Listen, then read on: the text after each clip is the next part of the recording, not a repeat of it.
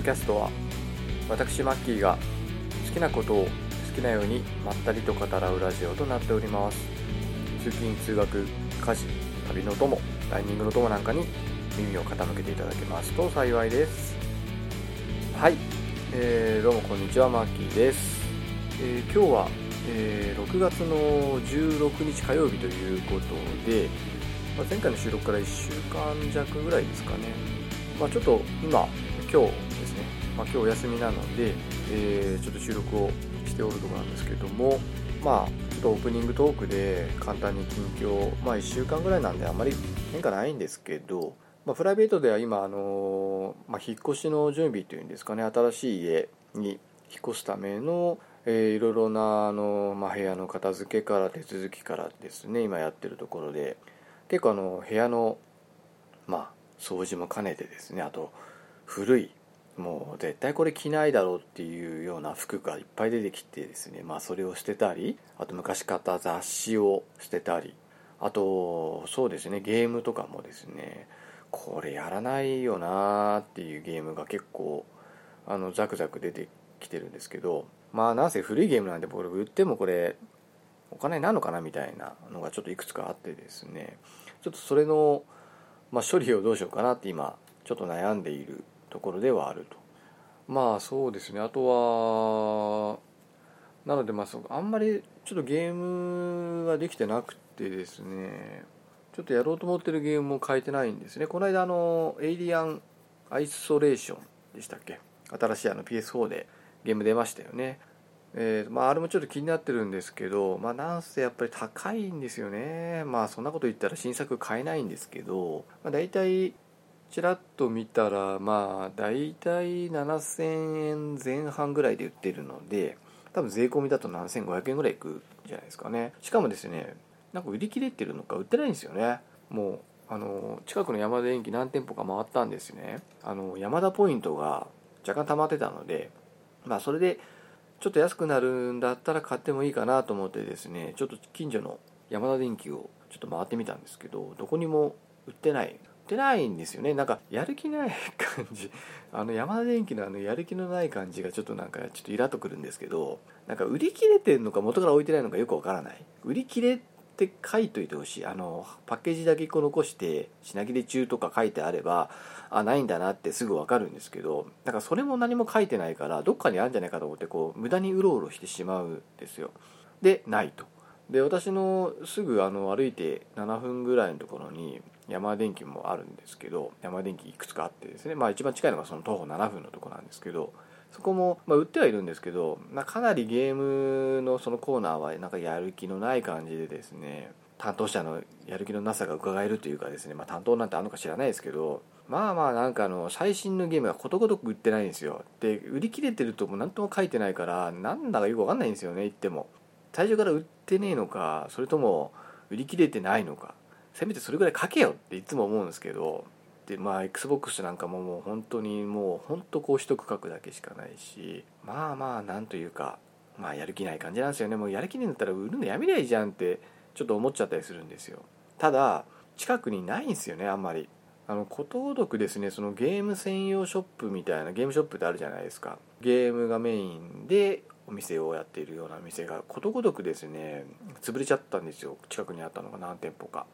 まあなんですかねその辺もやっぱりパッケージのソフトが売れなくなっていることがまあ影響してるのかもしれないんですけど、まあ、なのでヤマダ電機とかですねあとゲオなんか行って買わざるを得ない感じなんですね、まあ、ゲオの方はそんなにやる気がない感じではないんですけどまあまああんまり品揃えはやっぱり良くないんですよね。そういうあのゲーム専門ショップなんかに比べると。だからあんま買いたくないですよね。なんですけど、まあ、売ってないんで、まあ、そういうところで買わざるを得ない、まあ、もしくは、まあ、Amazon で買うとか。っていうしかないんですけどやっぱりどうせ買うならまあすぐ手元に欲しいですよね、まあ、発売前から予約するっていうんだったらまだしも。なんとなくこうゲームショップとかビデオ屋さん行ってついでにまあさらっと見てまあそれでいいのあったら買うみたいな感じでいつも私買うのでまあなんか最近のちょっと山田電機のあのゲームコーナーのやる気のなさにちょっとイラっとくる。まあ全然ちょっと話それちゃったんですけどイラっとくるんですよね。やるんだったらもっとやる気出してやってほしいなとか思っちゃうんですけどまあでも山田電機はですね割と値段安くてでかつ10%ぐらいポイントになるんですよね。だからまあお得ではあるんですよ。ただあの本当品ぞれが悪い。この品ぞれの悪さがイコールやる気のなさかなって思っちゃうんですけどもうちょっと考えて仕入れろよって思うんですよ。もうことごとくダイイングライトも売ってなかったんですよ。で今も売ってないんですね。いやいやもう仕入れる気ゼロかいみたいな、まあ、ちょっとツッコミ入れたくなっちゃうんですけどまあまあそんな感じで、まあ、ゲーム屋さんには行くんですけどあんまりちょっとやってないですね。でこの間あの Steam の方がですね結構あの私が好き系なゲームが大量にあの値引きをしてたんですよ。もう50%オフとか75%オフとか。なのでちょっとあの買おうかなと思ってさーっと見てみたんですけどなんか微妙な感じなんですよね。あの気になってるゲームで「ウィッチャー3」っていうのがあるんですけどこれあの PS4 とかでも出ているんですね。で Steam でもできるんですが Steam の方がちょっと安いんですよ。6000円、まあ、それでも高いんですけど Steam にしては高いんですけど6000円ぐらい。で10%引きか15%引きになってたんですよ。だから5000円ぐらいで、まあ、買えるからまあ安いなと。どうしようかなって。でまあそれでも5000円かっていう感じでちょっとあの買うのをためらっておりまして。で他にもですねあの結構安くなってたんですよ。私が欲しくてあのウィッシュリストっていうですねとこに入れてるゲームがもうほとんど全部安くなってて。あとあのウルフェンシュタインとかこれもプレイステーション4とかで出てますよね。それとかもかなり安くなって、まあ、1500円ぐらいで売ってたりとか。あと何だっけなあの私があのこの間話したあの「セブンデイズ・トゥ・ダイ」あれもあれもかなり安くなってましたね。もう100円100円とは言わないな。えっ、ー、と1000円切ってたんで700円ぐらいで売ってましたね。2480円なんでだいぶ安いですよね。75%オフとか。出てで結局ですねあの1個だけ買ったんですけどその買ったソフトがですねテラリアというソフトでもともと安い上に結構安くなってて500円ぐらいで買いました。500円以下かな。もうかなり安く買えたんで、まあ、ちょっと落としてですね購入して落としてちらっとやってみたんですね。で日本語のあのモッドがあるので、まあ、英語なんですよ。サポートされてないんですよ日本語。なのであの自分で日本語化モッドをあのインストールして日本語化したんですがやっぱりあのキーボードだってやっぱやりづらいですね。あのちょっとアクション要素もあるんですよ。でどんなゲームかっていうとちょっとマインクラフトに近いんですが 2D 横画面から見てる 2D の昔ながらの昔のマリオみたいなああいうタイプのゲームなんですね。であの、まあ、マインクラフトに似てるんでその素材を集めてクラフトしてで、まあ、自分の住処とかですね自分の装備とかをこう強めながら、まあ、冒険して、まあ、それをこうどんどんどんどん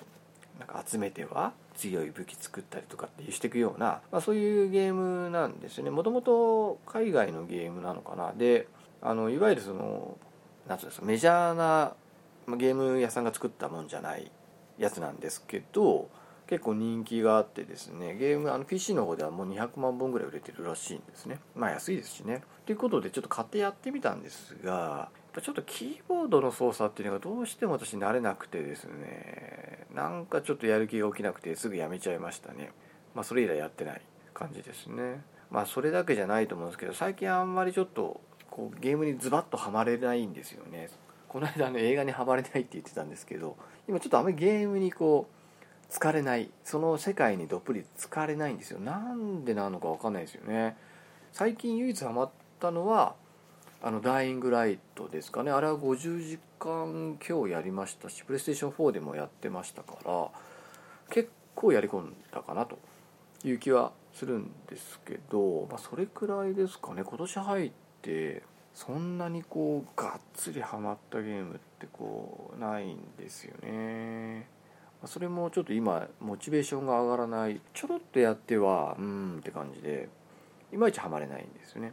なのでちょっとエイリアンアイソレーションも高いじゃないですか。で高くてそれでハマれなかった日にはどうしたもんだっていう。まあ売ればねそれなりの金額になると思うんですけど今だったら。多分5000円とかで買い取ってくれるんでしょうけどなんかそれもねもったいないなと思って、まあ、さっきのテラエラなんて500円もしなかったからまあいいやって感じなんですけどそのうちまたやるかもしれないですけどね、まあ、そんな感じでちょっとゲームがいまいちこうハマれてなくてですねなんだかなという感じで、まあ、ちょこちょこっとはやってはいるんですけどまあ本当、まあ、2 3 0分やってやめちゃうみたいな感じですかね。であと映画関係はちょっと見たんですよこの間。あのレック4という映画を見ました。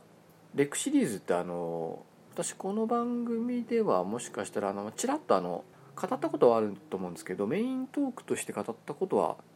多分まだないんですけどレックというですね映画がありまして REC って書いてあります。でもともとスペイン産の映画だっていうあこれ話したことある気がしますね。で、まあ、狭いアパートの中でですねそのゾンビ化した人間がですね現れてであの消防署にこうなんていうんですかね突撃リポートじゃないんですけど密着レポートっていうんですか？でにあのついていくまあテレビのなんかレポーターのまあ可愛い女性の方がですね一緒にこう消防団の人たちとついて、まあ、あるとあるアパートにですね行くんですけどそこでまあそういう状況に巻き込まれていくっていうまあ極めてあの狭いエリアの中で行われる映画なんですけどこれがあのそのポイント・オブ・ビューっていうですねその女性の女性とそのカメラマンが、ま、偶然居合わせた体で映画が進んでいくんですね。それはあのポイント・オブ・ビューっていうんですけどまあそれのタイプの映画なんですね。なのでまああの結構面白かったんですよ。私は、まあ、短い映画なんですけど75分ぐらいしかないんですけどよくできてて。でリメイクもされてアメリカ版もまあまあ面白かった。アメリカ版アメリカ確かアメリカだと思うんですけどリメイクされてハリウッドで。そっちもまあまあ面白かった。2の方が面白かったですね。1は全く一緒なんですよ。女性とかその出てる人が違うだけで2が空港であの切るっていう設定で全然あのオリジナル版とは全く違った展開になってそれはなかなかいい作品だったんですね。で2もできてで2はその直後の話なんですよ。でちょっとなんかオカルトチックになってるんですね。なぜかしら。なんか悪魔的な話になっちゃって意味がわからない。で3に至ってはですねすでにもうポイントオブビューじゃなくなっちゃっててですねとあるあの披露宴結婚式で、まあ、それが起きてまあなんかあのヒロインとその結婚相手がまああのその状況から脱出するっていうなんか普通のゾンビ映画になっちゃって。で4も一緒です。ただあのちょっと違うのが1とつながってるんですよ、まあ、12の続きみたいな。3、まあ、実質3なんですかね。3で、あの1作目に出てきた女性があのそのレポーター役やってた、まあ、ちょっと名前忘れちゃったんですけどその女の子が出てるんですね。でその1の時すげえ可愛くてですねあの若くていいいい感じだったん、まあ、ですけど4では随分なんかちょっと老けてます。あれってこんな老けてたっけ？みたいな。ほうれい線がすごいなみたいな。でよくよく調べたらもう40歳ぐらいなんですよ。あそりゃそうかって思うんですけどってことはあれ？確か1もそんなに10年も経ってないよなと思って調べたらですね、まあ、その時点で30歳ぐらい言ってたらしいですね。全然見えなかったんですけどまだ20代前半ぐらいかと思いきや30歳ぐらいだったらしくって さすがにちょっと老けが だいぶ老け込んでる感じがちょっとしたのがまあしょうがないんですけどねそれは。あの和のその女性が出てきたっていうことでちょっとテンション上がったんですけどちょっと思った以上に老けてるんでびっくりしちゃったっていう。でストーリーもですねもうあのすでにポイントオブビューじゃなでも何でもなくてですねなんかよくわかんない感じなんですよ。その船の中で要は船の中であの研究してるんですね。そのウイルスの。で、まあ、船の中でやる理由っていうのはそのな万が一そのウイルスがあの拡散されちゃってあの感染者が出ても海の上だったら安全だっていうことらしいですでなぜかそこに主人公が あの捉えられていて、まあ、ウイルスの研究の一環でですね捉えられていてでそこでまあまああのいろんなことが繰り広げられるというですねなんか 普通のゾンビ映画になっちゃってて正直見たんですけどあんまり面白いと思わなかったですね。まあ1の方が全然面白いかなっていう。なのでまあちょっとがっかり感がありました。それぐらいですね映画は。もう一本なんか見たような気もするんですけど、まあ、覚えてないってことはつまんなかったってことですねきっと。まあそんな感じですと。まあ近況ですね。ちょっと今ですね今の家をこう売りつつ新しい家をこうちょっと買おうと思ってるんですね。でそっちのあの契約関係がですねなかなかあの進まずにですねまあ本当はあの7月中には引っ越したいんですけど、まあ、ちょっとそこもどうかなっていうところですかね。はいということで、まあ、近況はこんなところなんですがでその前にですねあのメイントークに入る前にちょっと一つですね、えー、お便りを紹介していきたいなと思っておりましてで2通ほど2通というかですねお二人からですねあのちょっとメッセージ頂いておりますのでそちらの紹介をしたいと思います、えーと、まず1つ目がですね山屋さんですね。あのいつもありがとうございます山屋さん。前にもですね何度かあのメッセージ頂いている山屋さんですね。でえっとですね山屋さんからは2つあのメッセージ頂いておりまして、えー、どちらもですね6月の9日に頂いてるんですけど、えー別のアプリでダウンロードできたのでまとめて聞かせていただきました、えー、ダイイングライトを規制に引いてしまってまだ購入してません。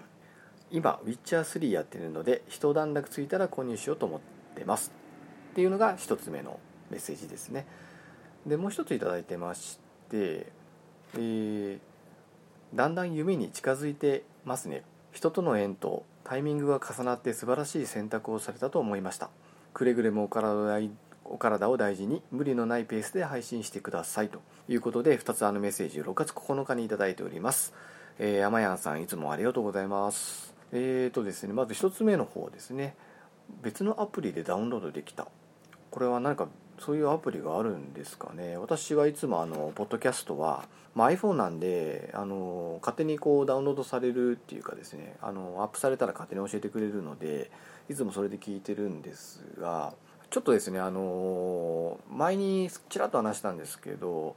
ちょっとアップデートをですねあのしたですよ。あのワードプレスというソフトウェア。そしたらですねなんか自動アップがされなくなっちゃったっぽくて、まあ、ちょっといろいろ調べて設定をこうし直したりしてでようやくあの何て言うんですかね最初直んなかったんですけど一回ポッドキャストの私の番組を消してですねもう一回あの登録し直したらアップされてたんですね。なんで、まあ、今はあのちゃんとできてると思うんですけど、まあ、その関係かもしれないですね山根さん。でダイイングライト規制にいてしまってまだこれしてませんっていうのはあの例の青汁規制ですね。まあその後赤に戻ったっていう謎の規制。まあ、そういうなんだかフラフラしたよくわからない規制をかけてしまったっていう、まあ、その件で引いてしまったってことなんでしょうかね。で今ウィッチャー3やってると。で一段落ついたら購入しようと思ってますっていうことなんですけどウィッチャー3ってすごい時間かかりそうですよね。私あのプレイ動画でですね、まあ、アイロンさんっていう方のチャンネルが一番お気に入りで今、まあ、この方もですねウィッチャー3をやっていて今パート26ぐらいまでいってるんですよで1本3 4 0分ぐらいだから相当プレイしてると思うんですけどそれでもまだストーリーが半分ぐらいじゃないかと言ってるんですね。っていうことはしかもあのいっぱいサブクエまでやってないのはたくさんらしくってこのゲーム遊ぼうと思えばですねもしかしたらものすごい時間が、まあ、かかるっていう言い方していいのか、まあ、非常に長く楽しめるゲームなんじゃないかなと思ってて私もあの非常に興味もあるし今年やりたいゲームの中の一つではあったんですがちょっと今ですねゲームのモチベーションが若干微妙で今買っちゃうとですねなんかあんまり良くないなと思って私もあのウィッチャー3やりたいんですけど、まあ、買ってないんですね。で山谷さんは今そちらを逆にやられてるということでまあ楽しんでるかなとウィッチャー3ですね。非常に私もやりたいんですけどね。まあそれが落ち着いたらダイイングライトやられるのかなと。まあその頃には少しはあの値段の方も落ち着いてるんですかね。今だとまだ中古でも6000円近くするんですよ。ダイイングライト。まあちょっと高いんですね。ただあの青汁規制はもうなくなってるのでまあほぼ、ま、オリジナルに近いといってもあの人間の V 欠損はしないと思うんですけどと内臓とかドパッていうのもどうなんでしょうね。あの辺の規制もどうなってるのかちょっと分かんないんですがた、まあ、若干規制がかかった状態だとは思うんですけどね。まあでもあの、まあ、青汁じゃなくなっただけだいぶマシになったんじゃないかと思うのでぜひあのそうですねウィッチャー3が、まあ、落ち着いたらやっていただきたいなと思います。でもう一つですね、あのまあ、だんだん夢に近づいてますねという、あの最初のコメント、まあ、これは多分私のあの第28回かな9回かなの、あのまあ、近況の話を聞いた上でということだと思うんですけど、まあ、本当にあのここに書かれている、まあ、人との縁と、まあ、タイミングっていうのをですねあの本当非常に私も感じますしやっぱりあの40数年生きてきてやっぱりあの人との縁が一番仕事する上で大事なのかなって本当思うようになってきたんですね。あの何て言うんでしょうねやっぱりこう同じ目標同じ目的同じモチベーションの仲間と一緒に仕事するっていうのが一番あのやりがいを何て言うんですかねまあマックスにできるっていうかやっぱりこう仕事を楽しくするっていうあの、まあ、それに不可欠な要素なのかなって思うんですよね。こういうのってあの例えばポッドキャストもそうなんじゃないかと思うんですよ。私本当はあの仲間っていうんですかねこう一緒にポッドキャストやりたいっていう人とこう一緒に話して配信したいなっていつも思ってるんですね。例えばあの私の大好きな秘密基地全集合さん、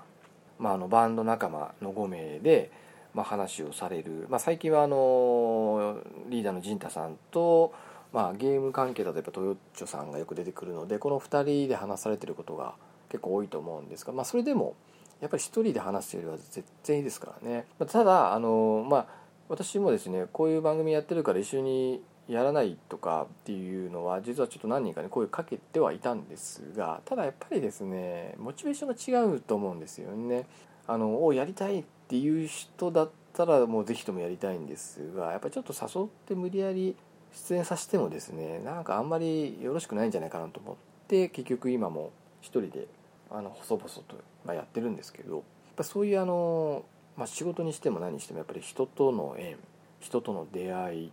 あのその人との距離感っていうのもあの、まあ、本当の親友で、まあ、しょっちゅう会うような人からめったに会わないんだけども、まあ、お互い信頼というかその尊敬し合ってるような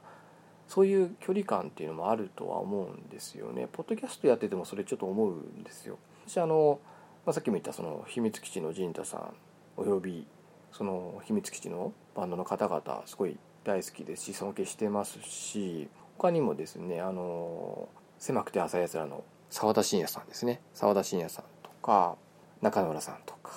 まああの話したことも会ったこともないですけど、まあ、どこかちょっとこう、まあ、同じポッドキャストやってるっていうことでなんか尊敬の念っていうのがなんかあるんですよね。なんかこう不思議な感情というかですね、まあ、そういうものがあったりして、まあ、そういうのもなんか一つの縁かなって思ったりしてるんですよね。あとこういうメッセージ頂いてる山屋さんとかですね。まあ、この後紹介しようと思ってる、まあ、ラシマさん、まあ、こういう方々との、まあ、つながりっていうのもやっぱりポッドキャストやってたらならではやってるならではっていうんですかね、まあ、やってなかったら全然多分人生の中で接することのなかった人たちだと思うんで、まあ、こういう、まあ、その縁を、まあ、広げるっていう意味でも、まあ、ポッドキャストやってて本当良かったなってなんかつくづく思ったりしますね。ということであの山谷さんですね。あの本当ありがとうございます。そうですね。あのお店始まってから結構大変だと思うんで、まあ、体だけはですねあの崩さないっていうかですかね体調だけはしっかり管理しながらまあちょこちょことですねあの配信もできたらいいなと思っております。山谷さんありがとうございました。でですねもう一つあのメッセージ頂いててですね、えー、先ほどお話ししたラシマさんという方ですね。あの前にもメッセージ頂いてですねご紹介させていただいたんですけどもあの、まあ、サイトの方のですねあのコメントにメッセージを頂いておりましてちょっとそちらの方の紹介をしたいと思います、えー、そのまま読ませていただくと、えー、ラジトーク好き語り第29回拝聴させていただきました、えー、メッセージ読んでいただきありがとうございます、えしばらく更新されていなかったので体調を崩されているのかと心配でしたがえ近況報告を聞き安心すると同時に、え確実に目標に近づいているようでリスナーとして嬉しく感じます。これからはさらに忙しい日々を送ることになると思いますが体には気をつけて頑張ってください。余談ですが私も以前マッキーさんのように自分のやりたいことと正面から向き合うためにある決断をしました。私は高等あ高校卒業後に、えー、専門学校に通うための学費を稼ぐために陸上自衛隊に入隊し4年間の隊員生活を送りました。退職後は地元の専門学校に通い卒業後自分の志望した会社に就くことができ現在入社4年目になります。マッキーさんのように自分のお店を持つという立派な目標ではありませんが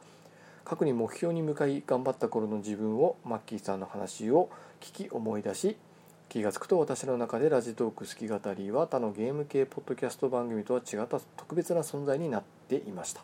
配信ペースがゆっくりとなっても楽しみに待っていますのでこれからも応援しています。長文失礼しました。ということで、えー、ラシマさんからメッセージをいただいております、えー、ラシマさん、えー、いつもありがとうございます。しかもですねこんなに長いメッセージをいただいてですね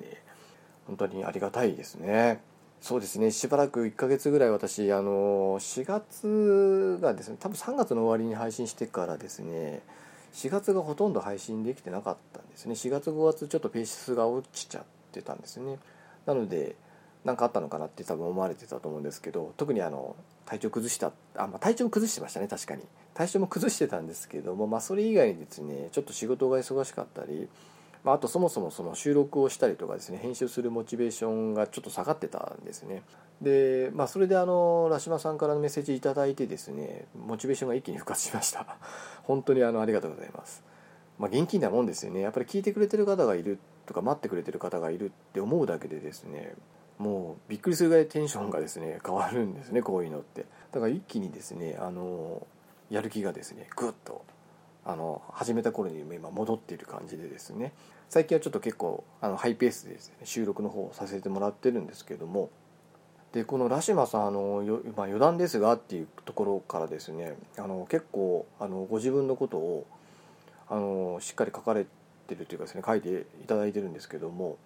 えー、あれですねあの高校卒業後に専門学校に通うための学費を稼ぐために陸上自衛隊に入隊して4年間隊員生活を送ったということで非常にですね素晴らしい決断をしたんじゃないかと私は思うんですよ。あのまず学費をご自分で稼ぐということ。これですね。あの絶対に私は必要だと思うんですよね。今の若者は。もうなんか全部親に出してもらったりしてる人も多いんじゃないかと思うんですよ。でもそれをこう自分で稼ぐ。学費を自分で稼ぐっていうのってあの、まあ、社会人になる前のステップとしてはですね非常にあの何ていうんですかね貴重な体験じゃないかなって思うし自分の責任においてお金を稼いででそれで学費を払うっていうのは、まあ、非常にあの素晴らしい行動というか行為だと思うんですよね。でちょっと私事になっちゃうんですけど最初の頃にですねあの昔話っていうですねす,、ま、すいません本当にくだらない話をあのしたですね、まあ、私の友達がですねあの万引き自慢をした挙句にその翌日にとっ捕まるというですね、まあ、ギャグギャグではないと思うんですけど私にはギャグとしか思えないですね体験があったっていう、まあ、その時の話ちょっとあのその時にもしかすると少ししてたかもしれないですけど私もですねあのまああの実は学費をですね自分で工面したんですよ、まあ、親がですね母子家庭だったもんですから、まあ、お金がないからもうその時に多分話したと思うんですけどね、まあ、高校までしか行かせられないからあとは自分で稼いでねもしくは就職してねって言われてて。であの学校行きたいがために私あの新聞小学生というですね新聞屋さんに住み込んで、まあ、働きながら学校行くっていう選択肢を2年間してやったんですね。で非常にあのまあ時間がない遊ぶ時間がない2年間であったんですけどまあその代わり学費はほぼ免除。ほぼ全額免除。あの教科書代だけですかねかかったのは。でそれ以外は全額免除で全くお金かからなかったんで母親からはすごい、まあ、母親っていうか祖母祖母ですね。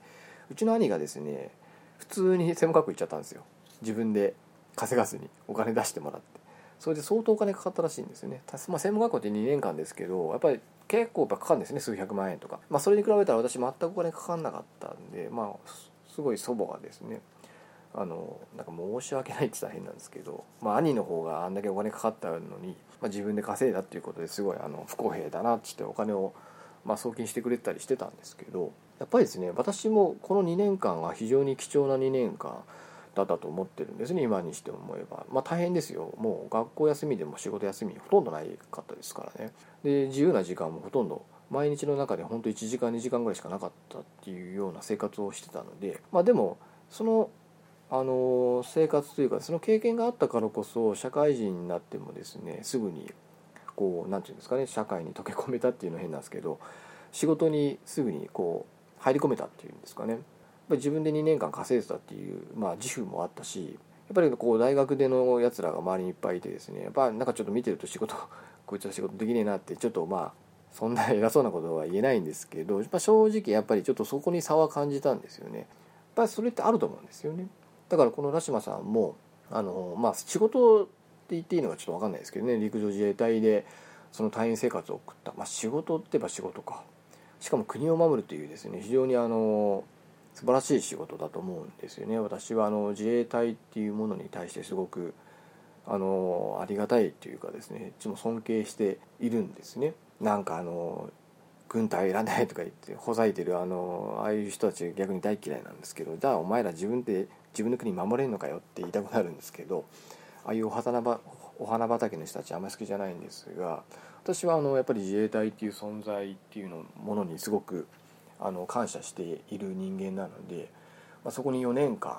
おられたということでこれ本当にあの貴重な経験になったと思うし、今入社4年目って書かれてますけどやっぱり社会人としてのあの基礎になったんじゃないかと思うんですよねそのそこでやっぱりいろいろまああの、ま、軍、隊ですからね自衛隊って言っても、まあ、そこでの生活っていうのは非常にあの大変なものだったんじゃないかと思うんですよ。でその経験があるからこそまあ今ですねそれが役立ってることもたくさんあるんじゃないかなって私はちょっと勝手に思ってるんですよね。まあ、それであのお金をまちゃんと稼いででそれで自分の、まあ入りたい会社に入られたということで、まあ、素晴らしい決断と行動力だったんじゃないかと思うんですよね。やっぱりこういうなんていうんですかね自分のこう責任というか自分でこう責任を持って何かをまあ決断して、まあ、それをやり遂げるってすごく自信になりますしいい経験になる貴重な経験だと思うんであの本当に何度も言いますけど本当にラシマさんの素晴らしい経験をされたんじゃないかなって思ってるんですよね。でまああの私が今その店を自分のお店を持ちたいっていう目標があるっていうことでその時の自分と今の私の状況をまあどこか重ね合わせてくれてるっていうことでまあそれでまあちょっと特別な存在っていうまあ他の番組とはちょっと違った存在になってるっていうことのようですね。なのであのまあ私もまあそんな偉そうなこと言えないんですけど私はやっぱりあのなんかこう目標明確な目標がないとちょっと頑張れない人間なんですよね。なんかそれが仕事じゃない別なことになっちゃってたっていう感じなんですよ私の場合は。ずっと、まあ、サラリーマンを二十数年何年ですかね22年ぐらいやっててあのやりたいことがその仕事に直結してればもう多分サラリーマン辞めてなかったと思うんですけど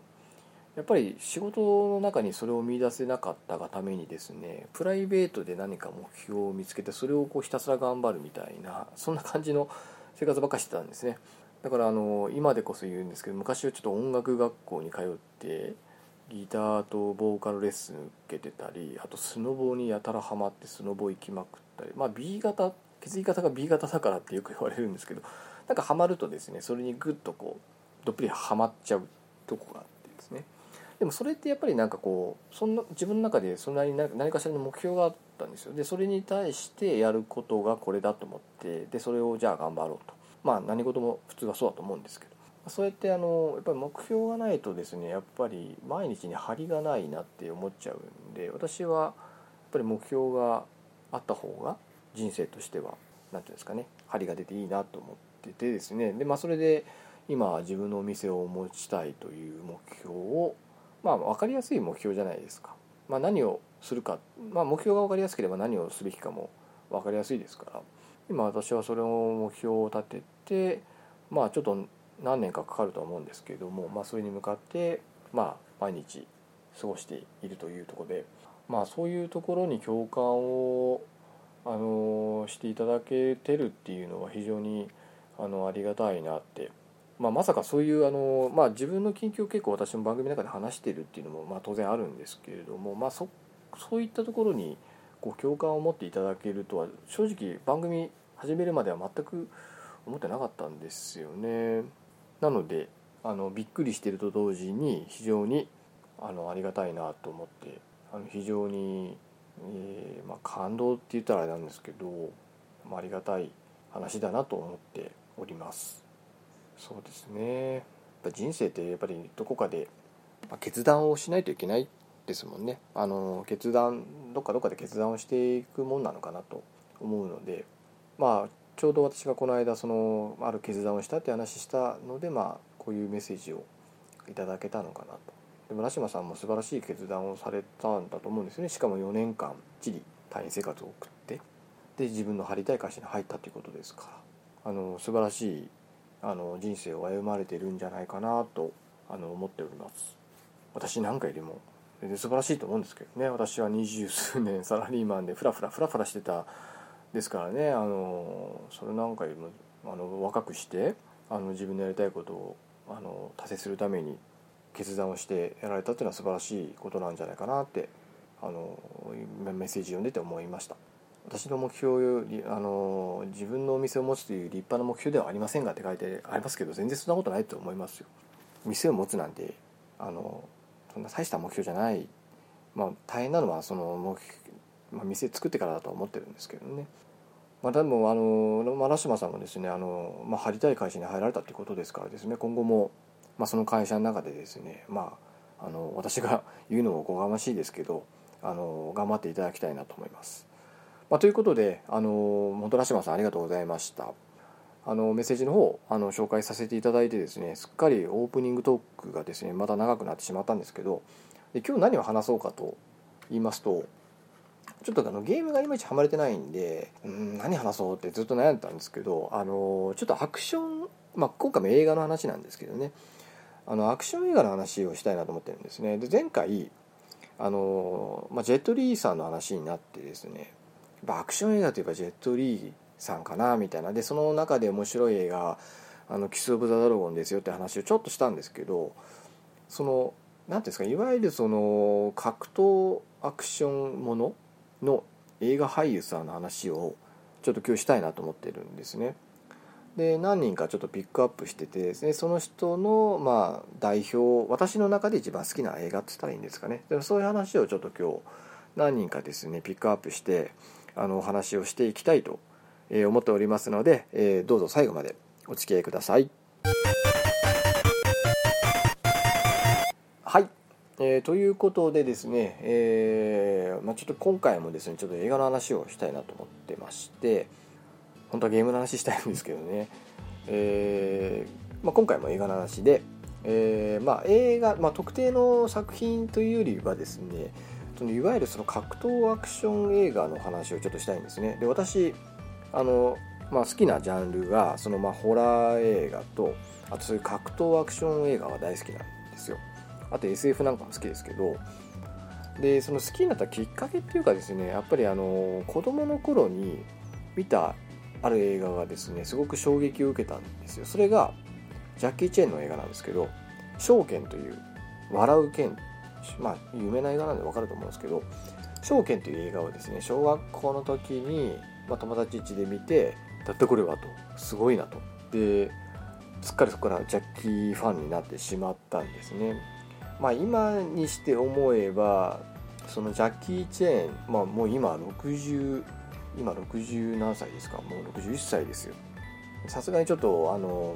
ねもうアクションもさすがにもう今は難しくなってきててですね最近の作品あのハリウッド出てからの作品とかってあんまり私実は、まあ、見てないんですね。そんなに好きじゃなくて私が好きなのってやっぱその昔のその証券水券とかそういう時代なんですね。龍拳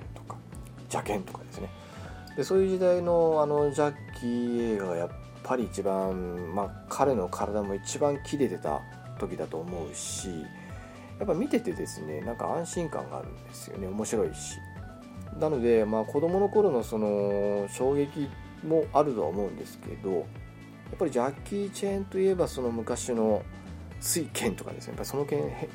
なんとか剣っていう時代のジャッキーが一番好きであの中でもやっぱり好きなのは証券と水券なんですよね。で水券の方は、まあ、今でも、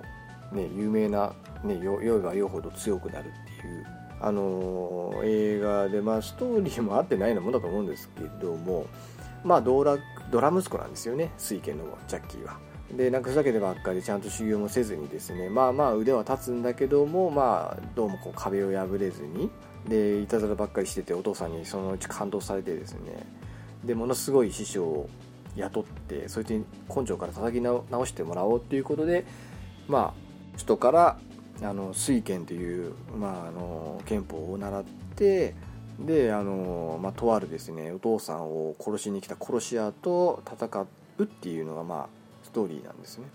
なのであの、まあ、水剣も好きなんですけどやっぱり私の中では最初にやっぱり見た映画っていうこともあって証券がですねものすごくイメージが印象が強いんですよ。証券。でこっちの方がですねなんかやっぱなんか分かりやすいっていうかですね共感できるって言ったらなんか変なんですけどこっちの方はですね、まあ、とあるあの流派があってですねその鉄の爪って言われてるですねものすごい腕の立つ白髪でロン毛でですねあのものすごい男がいるんで、まあ、そいつに、まあ、そのジャッキーのあの一派がですねどんどん殺されていってですねもう残り1人2人ぐらいになっちゃったんですね。プラスジャッキーだけみたいな。でこっそりとですね、まあ、おじいちゃんとですね暮らしてたんですけどもジャッキーがふざけてちょっと憲法使ったがためにですね居場所をバレてしまってで目の前でそのおじいちゃんを、ま殺されてしまうんですね。で唯一残った、まあ、八本足というですね憲法使い。でこの人も足も怪我しててですねあのまとめ、まあ、ちゃんと戦えないですけど、まあ、残るはこの男1人になっちゃったんですねその流派。でその中で、まあ、ジャッキーはですね自分のおじいちゃんを殺された、まあ、恨みを、まあ、晴らすためにですねこの証券という憲法をこの八本足から習ってですねで、まあ、敵を討つという、まあ、非常に分かりやすいですよね。この敵を討つっていうのがやっぱりいい映画のこの王道じゃないですか。全然歯が立たない相手に、えー、修行をして死ぬほど修行してで最後は勝つっていうこのなんかドラゴンボールにちょっと通じる、あ、ドラゴンボールがパクってるんだと思うんですけどやっぱりこう自分より強大な相手に勝つためにそれ以上の努力をしてで最後は勝つというしかもですね自分の親の敵っていう、まあ、こういう分かりやすい構図の映画だったんですね証券っていうのは。だから私はすごくハマってですね今でもすごく好きなんですよ。ただジャッキーっていうとですね私は証券なんですよね。水券証券。まああの最近の、まあ、最近っつったらハリウッドに出てからのあのレッドブロックスなんかも結構好きですけどね。レッドブロンクス中では一番好きなのはそれ私それですね。レッドブロンクス現代ジャッキの中では一番それが好きでした。どこ行ったかニューヨークでしたっけ？どっかアメリカ行ってでまあいろいろあの地元のチンピラやなんかに巻き込まれるっていう話なんですけどなかなかあの面白かったですねそのレッドブロンクスも。なんですけどやっぱり昔のジャッキーがまあ体つきもねやっぱり今と全然違う。まあ当たり前ですよね。まだ多分20代ぐらいですからね。全然違いますしまあキレもやっぱり全然違いますからね。まあそのジャッキーアクションってやっぱりねなんかあの若干コミカルじゃないですか。無駄な動きが多いって今にして思えば、まあ、本格的なものではやっぱない。ねまあちょっとコミカルな動きとかなんか無駄な動き、まあ、見せる動きって言ったらいいんですかね。やっぱりがあるだけになんかブルース・リーなんかに比べるとちょっと滑稽にも感じなくもないんですけどでもやっぱ面白いですよね。非常に好きでしたね。なんで私の中でやっぱりアクションこういう格闘アクション映画って言ったらばジャッキーっていうのが一番に出てきたんですよね。で次に出てきたのがブルース・リーですね。でこれもあのこれもって言い方失礼なんですけど、まあ、ブルース・リーもまあ、私が小学生ぐらいの時にまあ結構流行っててですね。その頃はもしかしたらもう亡くなってたのかな。この方30前半ぐらいであの謎の死を遂げてしまってますよね。未だに死因がよくわからないですけど私あそうですね。もう1973年にはもう亡くなってるんで、まあ、私が知った頃にはもうこの世の この世のものではないって言い方してるな。もう亡くなられていたんですね。で私その頃やっぱジャッキーが好きだったんであまりブルース・リーってそんなに好きじゃなかったんですよ。で好きになったのって大人になってからですね。やっぱ無駄な動きないじゃないですか。ブルース・リーの方は。もう一発で倒しちゃったりしますよね。なのでその子供の頃はジャッキーが好きだったんですけど大人になってからですねまあこのジェット・リーじゃないやブルース・リーのこの無駄のないしかも素早い動きっていうのがやっぱかっこいいなと思ってあのー、まあ見てたんですけど、まあ、好きな作品がですねあのブルース・リーの中で一番好きなのは私あの「ドラゴンへの道」っていう映画が好きでした。まああの有名なのはやっぱり「燃えよドラゴン」ですよね「燃えよドラゴン」っていうタイトルがまあパッと出てくると思うんですけど、まあ、私はあの「ドラゴンへの道」っていうのが好きでしたね。今、まあ、好きな映画って言われると「ドラゴンへの道」って言いますね。まあ、ドラゴン危機一発とかね怒りの鉄拳とか燃えよドラゴン死亡遊戯とかいろいろあるんですけどまあ、中で私は、えー、ドラゴンへの道っていうのが一番好きでした。でこれチャック・ノリス出てるんですよね。チャック・ノリス。あの、まあ、作品家って言われたら全然出てこないんですけど、まあ、チャック・ノリスって言えばねあのヒゲもじゃのおっさんですよね。あの人がですね最後のあの凄腕の空手家としてですねそのブルース・リーの最後の敵として現れるんですよこの映画。でなかなかのあの最後のその格闘シーンもですね長いんですけど結構あのかっこよくてですね私この映画が一番です大好きですね。あの何が好きって言ったらですね最初あのちょっと細かいストーリー忘れたんですけどその、まあ、とあるなんか知り合いがいるからかなんかでブルース・リーがですねやってくるんですね。でそこの場所が多分海外なんですよ。どこか忘れたんですけど。でなんか飲食店やってる人の家に行ってただそこがですね、まあ、いわゆるその何て言うんですかそのヤクザじゃないけどチンピラみたいなやつにこう絡まれてですねこう売り上げをこうよこせとか、まあ、いろいろ無理難題言われてたんですけどでそこにそいつブルス・リーが現れてで最初はなんかなよっとしててですね全然強そうに見えなかったんですで舐めてたら実はものすごいあの武術の達人だったっていうことが分かってもそのからできたチンピラをあっという間にぶっ倒してしまうっていう、まあ、そういうところがあの結構面白いんですよね。で、まあ、だんだんあの構想が激化して最後はなんか変な空手の凄腕殺し屋じゃないですけどそのチャック・ノリスを雇ってですね、まあ、ブルース・リーを殺しに来るんですけど、まあ、もちろん返り討ちに遭うと。まあ分かりやすいストーリーなんですけどあのやっぱりアクションシーンがブルース・リーの良さをものすごい出している映画だなと私は思うんですよね。あのヌンチャクのシーンもあるしその最後のチャック・ノリスとの格闘シーンなんかもですねジャッキー・チェーンとは違った凄みがあって非常に面白いんで私はあのブルース・リーっていうとこの「ドラゴンへの道」が一番好きだなと思います。まあ、気になった方は、まあ、見たことない方は見てください。ちなみにこれあの日本人も出てきます。日本人空手家も出てきます。でその日本人空手家がですね日本めっちゃもう見るからに弱そうなんですよもう全然切れないし全然空手家に見えないんですよ なんか、ね、弱そうとか思ってたらしゃべるシーンがあるんですよなんかあのブルース・リーで日本語で「お前はタンロンか?」ってあのタンロンっていう名前なんですねブルース・リーの役名がで「お前は単論か?」っていうの多分言ってるんだと思うんですけどまあ何言ってるか分かんないですね「お前は単論か?」みたいな感じでひでえ日本語を喋るんであのそこのシーンだけよく覚えてます。もうちょっと日本語勉強しろよって思いましたね。もう何言ってるか日本人でも分かんねえわっていう感じだったんですけど。まあそんなシーンもあるんですけど「まあ、ドラゴンの道」っていうのが非常にあの好きな映画です。で次にですね出てきたまあ、その格闘アクションっていうかやっぱジェットリーですよね。さっきポロッと言っちゃいましたけど、まあ、前回も話したですねキス・オブ・ザ・ドラゴン。もうジェットリーといえば あのなんですかねあのワンス・アポンはタイム・イン・チャイナでしたっけ、まあ、あのシリーズが有名らしいんですけど私それあんまり見てないんですよ。見たんですけど、まあ、そんなに心に残ってなくてやっぱりですねジェットリーといえばキス・オブ・ザ・ドラゴンが一番かなと思ってるんですね。であの、まあ、ジェットリーの凄さをあの垣間見たのは実はあの何でしたっけ？リーサルウェポン4かなんかなんですね。であれでちょっと悪役で出てくるんですけどその時のアクションの速さというか凄さにびっくりしたのを覚えてます。であのまあ、その頃からジェットリーって名乗り始めたのか分かんないですけど、まあ、ジェットリーですねちょっとかわいそうなのがいまいち作品に恵まれてないんですよね。なんかですね変なばっかりなんですよ。あの若干微妙っていうかまあ言い方を変えるとジェットリーのこの良さを全然引き出してない映画ばっかで例えば「えー、ザ・ワン」とかですね。これなんか変な SF チックなやつなんですけどこれもひどいですねしかもこれってなんかですねあのどうやらそのマトリックス2のセラフ役を蹴って こっちの映画に出たらしいんですけど完全にそれもうミスですね。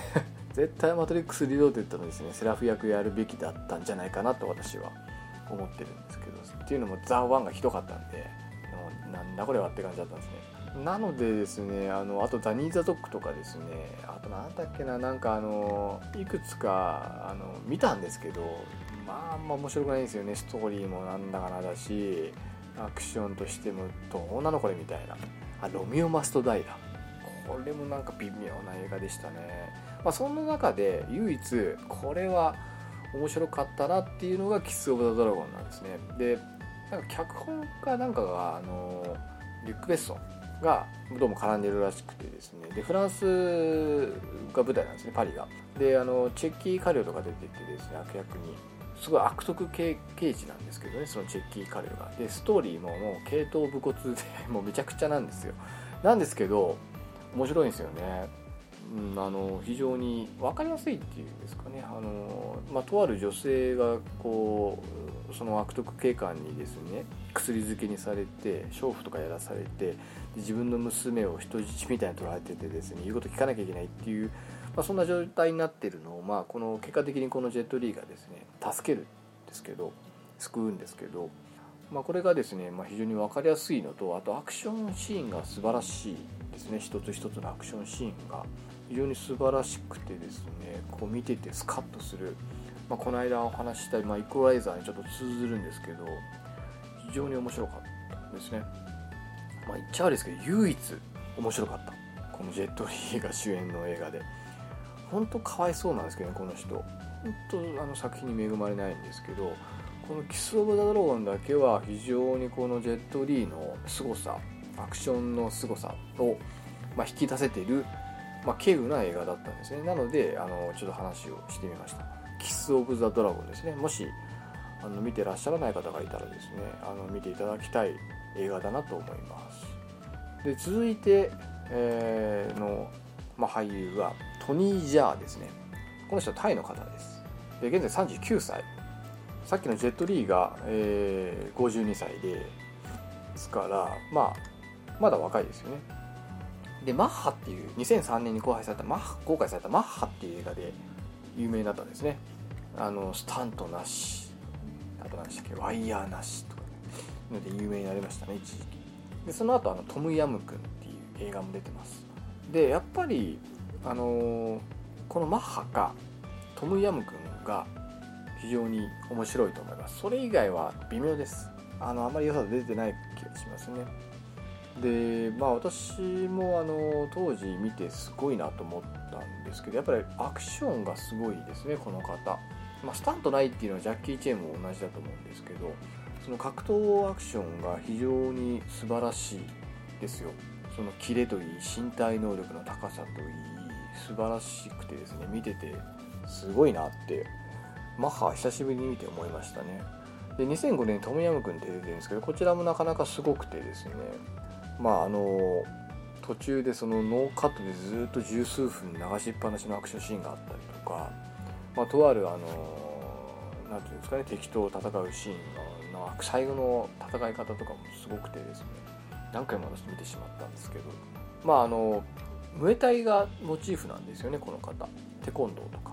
まあムエタイですねきっと。だからちょっとあのブルース・リーとかジェット・リーとかジャッキー・チェーンとはちょっと違うとは思うんですけど。だから膝使った攻撃とか肘使った攻撃とか結構多いんですね。なんですけどあの本当に身体能力も高くてですね。まあやっぱり本当に体鍛えてるなっていう感じです。っごい技のキレとかもですねすごくってこれ見ててすごいなと思ったんですね本当にマッハの時は、まあ、なのであのもし見たことないっていう方がいたらですねこのマッハとトムヤムクンですね、まあ、逆にそれ以外あんまりちゃんとしたあのやつがないっていう作品が若干ちょっと微妙なんですけどあのワイルドスピードスカイミッションとかにも出られてるらしいですね。あとなんかドルフ・ラングレンと共演した映画を今作ってたりとかしてるのでまあちょっと、まあ、39歳もうもう39歳って言えばもう39歳なんですけどまだまだアクション俳優としてはまだいける年じゃないかなと思うんで、まあ、今後にちょっと期待したい。まあといっても39歳ですけどまあまあもうちょっと今後も期待できる俳優さんじゃないかなと思います。で最後ですね。今ジャッキー・チェーンブルース・リージェット・リートニー・ジャーと来たんですけど最後に紹介したいアクション俳優がドニー・イエンです。えーと、この方中国の方ですね。でまあジェット・リーとほぼ年が一緒で51歳。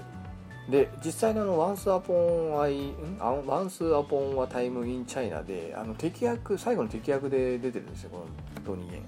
あとですねちょい役で結構出てます。あの何でしたっけ？あのウェズリー・スナイプスが出てるヴァンパイア映画ありましたよね。あれの確か2にも出てましたね。ちょい役とかあとアクションのなんか指導役としても参加してたらしいですね。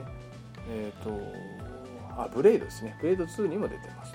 でこのドニー・エンの映画で私がおすすめしたい映画はですね「イップマン」っていう映画です。イップマン。あの葉っぱの葉にあの問い相手に何かを問うっていう字を書いてイップマンっていうんですけどこのどうもこの人っていうのはですねブルース・リーの師匠らしいんですよ。でその人の、まあ、反省というかですね、あのそれを描いた映画らしいんですね。なんかドラマにもなってますね連続ドラマに。でこの「イップマン」っていう映画と「イップマン序章」っていう映画この2本を出してて私はおすすめするのは普通のイップマンの方ですね。これ実は順番が序章で次が普通のイップマンなんですよ。だから見るんだったらの時系列的にはさ最初に序章を見てからの方がいいんですけど私先にイップマンを見ちゃったんですよ。でこの「イップマン」っていう映画見てドニー・エンのアクションの凄さにびっくりしましたね。やっぱりすごいなと。あとあのあれが出てるんですよ。サモハン・キンポーがこの「イップマンで」で結構重要な役柄で出ててあの、まあ、なかなかのキレと相変わらずのあの体格とそのギャップ。でもだいぶ貫禄がつきましたね。昔のあのなんか変なおかっぱ頭のなんか太ったとっつぁん坊やみたいな感じだったのがすっかり貫禄のあるおじさんになってたんですけどなかなかいい役で出ててですね。あの、まあ、ストーリー的には、まあ、とある場所からですねこう、まあ、序章から始まるんですけどそっちはちょっとすっ飛ばすんですけど、まあ、ちょっと移住してきたんですね。でそこでそのこの人が持っているこの技というかですね技術を武術の技術を使ってまああの塾っていうんですか何ていうんですかその武道の塾を開こうとするっていう話なんですね。で最初は舐めてるんですけど実はものすごい達人だって分かってだんだんこう門下生みたいなのが増えてくるんですけどもでそうするとですねあのそのなんかそういう塾っていうんですかその武術を習うそのお店っていうかですねそういうのを開いている人たちがの集まりみたいなのがあってそこのボスがですねそのサマーキープなんですね。でそことなんかこう入るには金払えとかいろいろこう言ってくるんですけどまあそれをちょっと流しながらですね、まあ、武術交えて話をしたりとかしながらちょっとずつこう交流を深めていくんですけどなんかとあるですねなんか外人が現れてですね、まあ、チャイニーズ憲法なんて全然余裕だぜみたいな感じでこういうボクサーがですね挑戦状を叩きつけてきてでそれであのサマハンキンポが戦うんですけど負けちゃうんですでその敵討ちっていうことでイップマンが最後出てきて戦うんですけどこれがなかなか熱い話であの本当これだけはもう別格ですね。ドニー・イエンの映画の中では。ちょっと序章の方はですね最後 まあ、日本人が敵だっていうのもあるんですけども日本人の描かれ方もなんかめちゃくちゃなんですよ。なんか中国独特のなんかそんな日本軍人いませんからっていうようなあの非常にあのめちゃくちゃ悪くは書かれてないんですけど雪内博之でしたっけ？日本人の俳優さん。名前ちょっと忘れちゃったんですけど。確か。えっ、ー、とそうですね。池内博之さんがそのボスその日本の将校の役やってるんですけどこっちはあんま面白くなかったんですよ。やっぱりこの「イップマン」っていう方が面白いですね。作品としては。分かりやすいですしその外人白人のその凄腕のボクサーを相手に戦うっていう構図の方がやっぱり分かりやすくて非常に面白かったなと思ってますね。なので、まあ、このドニー・イエンといえばやっぱこの「イップマン」かなと代表作は。この人もですねあんまり作品に恵まれてないのかもしれないですね。それ以外はあんまりパッとしないんですよね。まあちょい役で出てたりはするんですけどあのなんかちょっと微妙だなということでまあこのドニー・イエンといえば私の中ではイップマンかなということで、えー、イップマンを紹介させてもらいました。まあ、ということであの、まあ、5人ですねこの格闘アクションを、まあ、メインにしてらっしゃる俳優さんの話をしたんですけどまあそのうち4人は中国の方ですねなのでやっぱりアクション俳優とか中国なのかななんて思いましたね、まあ、トニー・ジャーはタイですけどただ残念なのがやっぱり皆さんも結構いい年なんですよね。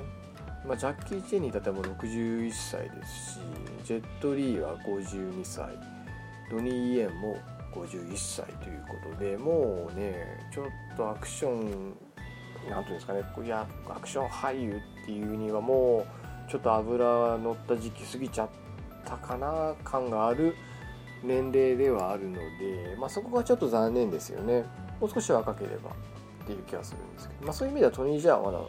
ギリギリ30代なのでまあまあまだもうちょっといけるかなという感じはするんですけど、まあ、逆に言うと、まあ、若手でこう将来有望なそういうアクション俳優がちょっと今見当たらないのが残念ですよね。うん。そうですね。まあもうちょっと下の世代が育ってくれればいいんじゃないかなと思うんですけどあとやっぱりですねこういう素晴らしい、まあ、言い方悪いですけど素材素晴らしいこの俳優をこの俳優の魅力をこう本当に伝えてる映画作品っていうのは本当少ないなと、まあ、今見てて改めて思いました。せっかくのこの素晴らしいアクションを持ったんですね俳優さんを生かしてる映画っていうのは本当に少ないなと思うんですよねジェットリーもたくさん映画出てるのにやっぱなんかちょっと微妙な映画多くてですねやっぱ監督のあれなのかなっていう気もするんですけどまあまあそんな感じでですねまあとはいえ私やっぱりこういう体を張ったアクション格闘アクションっていうのは非常に好きなので、まあ、これからもですねこの方々には活躍してほしいななんて思いながらちょっとお話を終わらせたいと思います。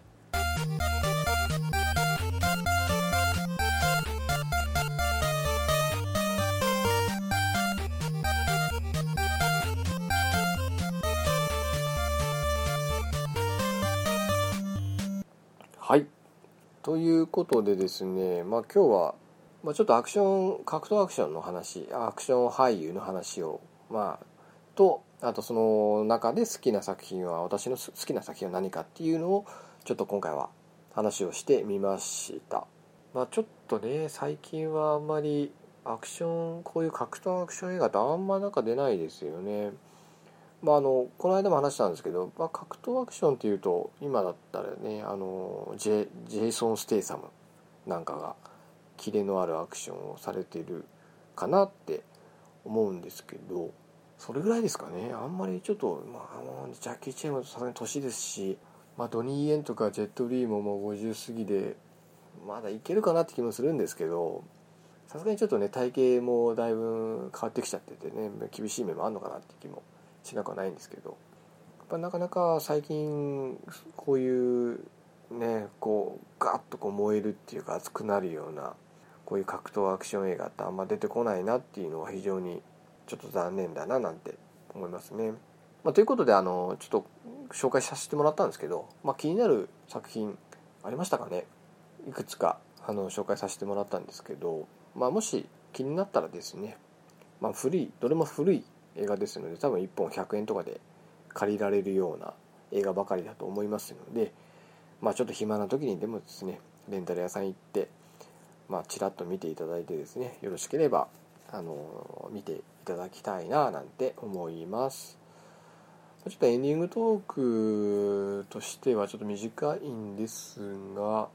そうですねあのちょっと次回何を話そうかなって今全然決めてなくてですね本当はゲームの話したいんですがあんまりこうハマってるっていうかですねやり込んでないので